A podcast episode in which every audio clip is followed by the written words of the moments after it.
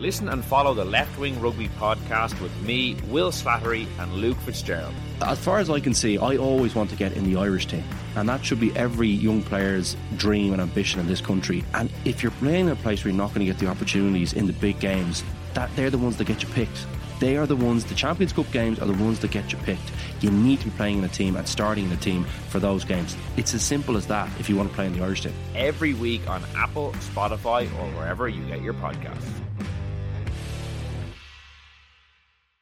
On this week's Big Tech Show, you might not think it could happen to you, but our guest this week explains how a significant number of Irish people may be falling victim to romance frauds online. Victims can feel a misplaced sense of shame. People can blame themselves. They feel embarrassed. And so they don't want to tell family, friends. They don't want to report it to the police. In some cases, of course, the victims are already in relationships. They're married. They have an extra reason to keep that quiet. The Big Tech Show, available on all podcast platforms platforms. This is an Irish independent podcast. Today on the Indo Daily. Noel Kelly, Ryan Tubridy, and Dee Forbes. Who are the key figures in the RTE payment saga? Putin wouldn't get away with some of the tricks that you got away with. You must take the public for complete patsies and fools. The scandal engulfing RTE continues.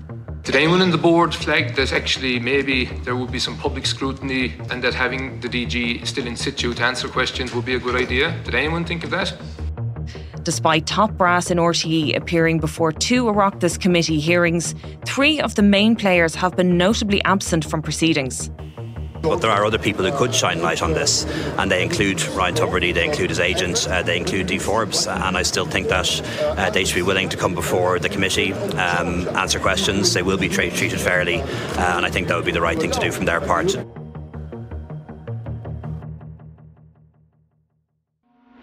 I'm Tabitha Monaghan on today's episode of the Indo Daily. I'm joined by Melanie Finn, entertainment correspondent for the Irish Independent, and Kirsty Blake Knox, journalist with the Irish Independent, to profile the key figures in the RTE payment scandal. Mel, there's three people that have really come to the fore during this RTE payment scandal. There's Dee Forbes, who's the former Director General, Noel Kelly, who's agent of the Stars, and Ryan Tubridy's agent, and then Ryan Tubridy himself. But what do we know about Dee Forbes? Can you take us through the early days of her career prior to RTE? She's um she's originally from West Cork and um she grew up in a real rural tradition. You know, she would have worked in her parents' bar, East End, and then she moved to Dublin to study history and politics at UCD. She left college and then flew over to London and she worked in advertising there and she previously likened it to the hit series mad men. You know you work hard you play hard and she seemed to really relish that role. But then she decided to get into the tv end of things and she worked at turner broadcasting for 13 years i think from about 1995 2009 and this is um, a company that would have had seven entertainment channels in the uk and ireland like cartoon network and boomerang so she spent a few years working there before she became head manager for the Nordic, Central, and Eastern Europe, as well as head of sales for Europe. She worked for Discovery, which, of course, is a huge company in Europe. And she was there for six years, commuting in, in London back and forth to her home in Glandore in Cork. So I, I, imagine the move, the fact that she could move back home was a huge bonus for her when it came to considering the role of RTE. So she would have joined in July 2016. So she came to RTE and she had this huge proven background in commercial basically. So from the private commercial sector. And she would have taken over from Noel Curran. And when she first got there, people were delighted. She was hailed as a breath of fresh air. Do you think that that background in marketing and advertising was a big reason why she would have got the job in RTE? I mean, at the time, they would have been going through the financial woes. I think it was a huge part of the reason why she got the job because she was the first person outside of RTE in around 50 years who had landed the role of DG. And she was also the first woman. So it was at a time where people really feel like the organization needed to be freshened up. It was kind of likened to an old boys network.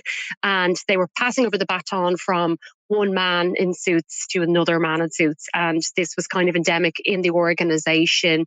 And it wasn't seen as very fresh. It didn't have to be either. It was a public service broadcaster. It had no competitors. It had been doing what it had been doing for decades. So it didn't really need to invigorate itself too much. By about 2016, though, people were starting to get an inkling that they were coming into financial difficulties. Advertising revenue wasn't what it was. Ireland had just been through one of the worst recession in recent years. We were coming out the other end of it, but things were still lagging, particularly in traditional media like TV and radio. And plus, RTE's operation costs especially back then, would have been absolutely huge. So she would have had a mammoth task ahead of her. But she came into it like a breath of fresh air, and people really looked to her like the new messiah, you know, the person who would reinvent the organization, who would sort it out. And the fact that she came from the private commercial sector really stood in her favor because they felt like she was bringing all that international experience and expertise to an organization that was essentially very insular. And she's also from Ireland, which is a huge bonus because, well, no one knows the Irish audience and the Irish market like our own. And who could have foreseen what lay ahead for her? Kirsty, what do you think about her background and what she brought to the DG job? Yeah, I mean, she had a, a lot of experience, like Mel said, in the commercial sector, but there's some things that you kind of wonder why there wasn't little warnings. While she worked in media, she hadn't worked in Irish media. She, her experience was in London. She also had never worked in public service broadcasting. And while she worked in Discovery and places like that, it was in a sales capacity. And she doesn't appear to have had huge amount of experience at programme making. And as the Director General of Ireland's public service broadcaster, you would think they you would need some of those. Like it seems a bit it, it seems like now retrospectively you're kind of like maybe they should have kind of looked at that a little bit. And a, a question for you both. I'll ask Mel first. What do you think Dee's legacy is going to be? She's going to be remembered as the DG who presided over the biggest financial furore that RTÉ has ever found itself in. Um, it's not a legacy anyone would want. It's not a legacy she would certainly want. And also, she was the DG who was there when Ryan Tubridy was taken off the air which is something no one could ever have foreseen. And RTE now is in a worse state than it has ever been in its entire history. And who knows what's next for the organization? It's a very, very poor track record um, for anyone. And there's still so many questions to be asked. And the fact that due to ill health, she wasn't able to go before those Oireachtas committee meetings, I think is a, is a real shame. As I said in my piece, Tabitha, earlier this week, it's like Hamlet without the prince. But that's not to say that she can't at some stage, when she is in better health, go before those Oireachtas committee meetings. I think that's the least she could do um, for her her own remuneration package that she would have taken over the course of her time with RTE. I think you know, when she feels better, I think she owes it to the public and indeed the broadcasting commission that saw her saw it fit to put her there in the first place. There's questions to be answered. I think she needs to answer them at some stage. And Kirsty, what do you think beyond this scandal? Can we remember Dee Forbes for anything else and anything that she did as her in her role as Director General? This is the biggest crisis in the station's history. It's going to overshadow absolutely everything she's done in the last seven years as a result of what's happened, the license fee discussions about changing it have now been completely taken off the table. The financial implication that's going to have for RTE is going to be for years. But Mel, this wasn't the only controversy that Dee Forbes has had to deal with as Director General. Yeah, about three years into her reign, there was a huge, huge controversy over a number of very high profile RTE staff who were photographed at a retirement party that took place in RTE. And it was the middle of the lockdown during the COVID crisis, and social distancing rules appear to have gone completely out the window. And there was a number of very, very high profile people there that we know, kind of household names, who attended the gathering. It was effectively a retirement party for one of the staff members and photographs emerged in the media of them all. An internal health and safety review into a retirement gathering at RTE has found five breaches in relation to COVID 19 advice, protocols, and regulations. The broadcaster's Director General Dee Forbes apologised for the breaches, saying it was hugely regrettable and disappointing that they happened. Personally, as Director General, I am really sorry that this happened. The purpose of our review was to look at um, the health and safety side of this and what, if any, protocols were breached. There is a separate inquiry um, now beginning um, with the Gardaí, and they are looking at how this came to be in the first instance. But in addition to that particular incident during COVID, there was also stories emerging of the financial crisis that RTE had found itself in. There was deficits, huge deficits, you know, starting to be reported. And they were also going to RTE at this time with their begging bowl, looking for more money, you know, saying that they were starting to implement cost cutting measures. Dee Forbes also said discussion on an increase in the licence fee is ongoing. First of all, it's nonsense to say that I would encourage it to be doubled. That's not the case. What I'm saying is, I think we provide incredible value for the 25 services that we um, that we produce, and if we had more money, we would provide incremental value. So there's Dee Forbes, who is one of the people involved in this. But one of the lesser known individuals to the public anyway, maybe in the entertainment world, he was far more well known, is Noel Kelly, superstar agent. Can you tell me a little bit about his background, Kirsty? Yeah, absolutely. So Noel started out um, in sales. Um, he worked for Cadbury's and he his background is sales and marketing. And then he set up his own agency called uh, CMS Marketing.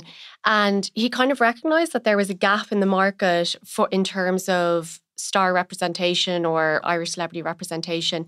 So he started to take on really high profile stars. Um, that worked in RTE, matching them up with brands and coordinating like deals with them. And eventually he like got this stable of stars that was basically eh, like everyone in the Irish media scene, Claire Byrne, Pat Kenny, uh, before the late Gerry Ryan.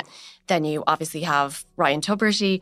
And he kind of had this reputation of being extremely loyal to his um, to the, the people he represented, but also being really tough negotiator and was really able to get the best deals for his uh, his talent. And there's quotes from people who are represented by him, comparing him to a, a, a or kind of Godfather. Ryan Tubridy said he was like a, a little mafia man um, in a previous interview. So kind of like built up this stable of talent and became extremely influential in Ireland's entertainment and uh, media scene. And he's been around for a long time. He's been around over 20 years. And in that article that we mentioned, it's back in 2008 with the Sunday Independent. And I want to read a quote that Dave Fanning, who's one of his clients still now as well, former 2FM presenter, he said, Even I look at the client list and go, holy shit.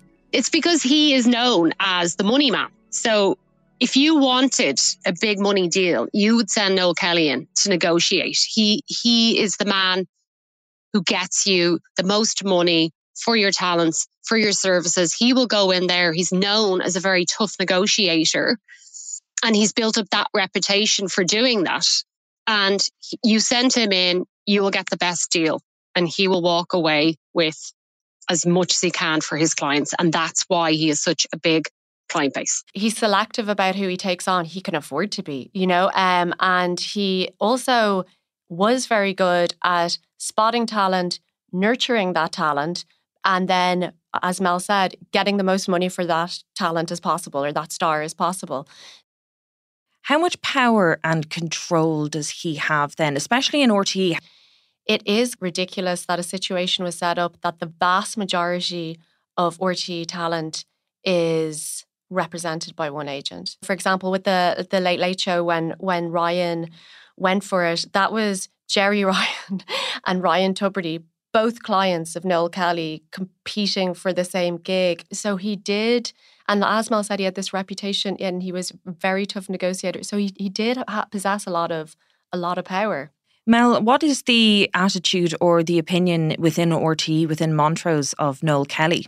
Is it a case of you just have to get on with it? He he represents all these talent. To a certain extent, yes. Um, but I think it's interesting the fact that when they were looking to replace Ryan Tubridy on the Late Late Show, all the names that were thrown out there into the media were also clients of Noel Kelly. Now, some of them would have been the perfect fit for the job, but others completely not. And yet we were bombarded nearly daily by all these names, and they also happened to be clients of Noel Kelly. But I have certainly been told in recent weeks, before the scandal even broke, from a very, very good source in RTE, that they have in recent times been trying to distance themselves um, from Noel Kelly and from the huge power that he exerts in RTE and the power that he wields. And it's not good for any public service broadcaster to have all of its talent being fed to it from the one agency. I don't think that's healthy. I don't think it's competitive. And I don't think it's good for the overall organization for one man or one agency to have a monopoly on who we are listening to on the radio and who we are seeing on the TV. And in many instances on RTE, they were on TV and on radio at the same time. So I don't think that's a good situation for any any organization, especially in a country as small as Ireland. Well, let's talk about Ryan Tubridy himself. Mm. How did he get to the position that he was in just before he left the Late Late Show? He had a massive radio gig and the biggest flagship RTE show. How did what was his rise like through RTE? He began his career in RTE as a runner on the Gerry Ryan radio show. And he kind of built up experience uh, from there and worked his way into uh, radio and started out on like the the full Irish uh, was was his radio show, and from there he started to segue into television. He did uh, the Rose of Tralee, um, built up his television experience, and then he got Tubridy Tonight, and then when uh, Pat Kenny was stepping down as uh, as host of the Late Late, he obviously was given that gig, which is like the biggest gig in, in Irish broadcasting. And there is a great clip of a young Ryan Tubridy going around when he was doing a book report, I think, on yeah. RTE, and he was he even then you could see he had it in him to be a fantastic broadcaster. Yeah, and like he like you said, he did uh, as a teenager. He popped up doing movie reviews or or book reviews, um, and he was very very confident and comfortable uh, broadcasting from a from a very very young age. Yeah. I'm joined by Ryan Tubridy here in studio. Uh, Ryan, welcome. Who who are these books for? Well, I've read the four books over the last week, and I've come to the conclusion that there are now three distinct U2 fans. There's the Class A fan. This is the um, casual fan, likes a bit of music now and then, and really isn't that interested in them. Then you've got the Nouveau fan, the post Joshua Tree will buy Rattle and Hum and would like a post or something, but not terribly into them. And then you've got the obsessive fan who must have any- buy anything. Anything. Okay, well, let's take. And what do we know about himself outside of RTE and his background?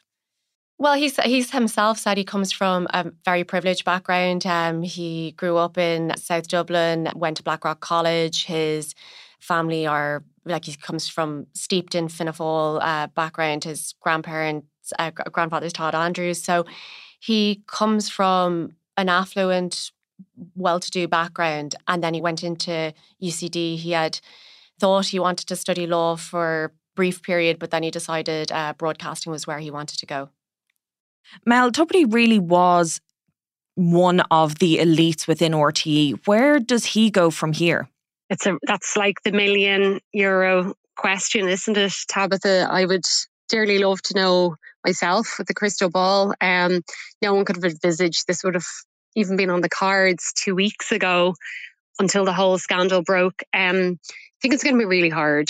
It's hard to see now how he's going to come back from this and go on radio again or go on TV again and be talking about the cost of living crisis or grilling those in authority and in power about the latest political scandal when there's such huge question marks over his own conduct and his own behaviour in RTE over the last number of years. I think the real the real tragedy here is, I suppose, is how popular his radio show was, and you know, is probably, you know, those listeners, they were ringing Joe Duffy, they were heartbroken. They're like, I loved him. I listen to it every day. You know, it's a gap in my in my day now in the morning.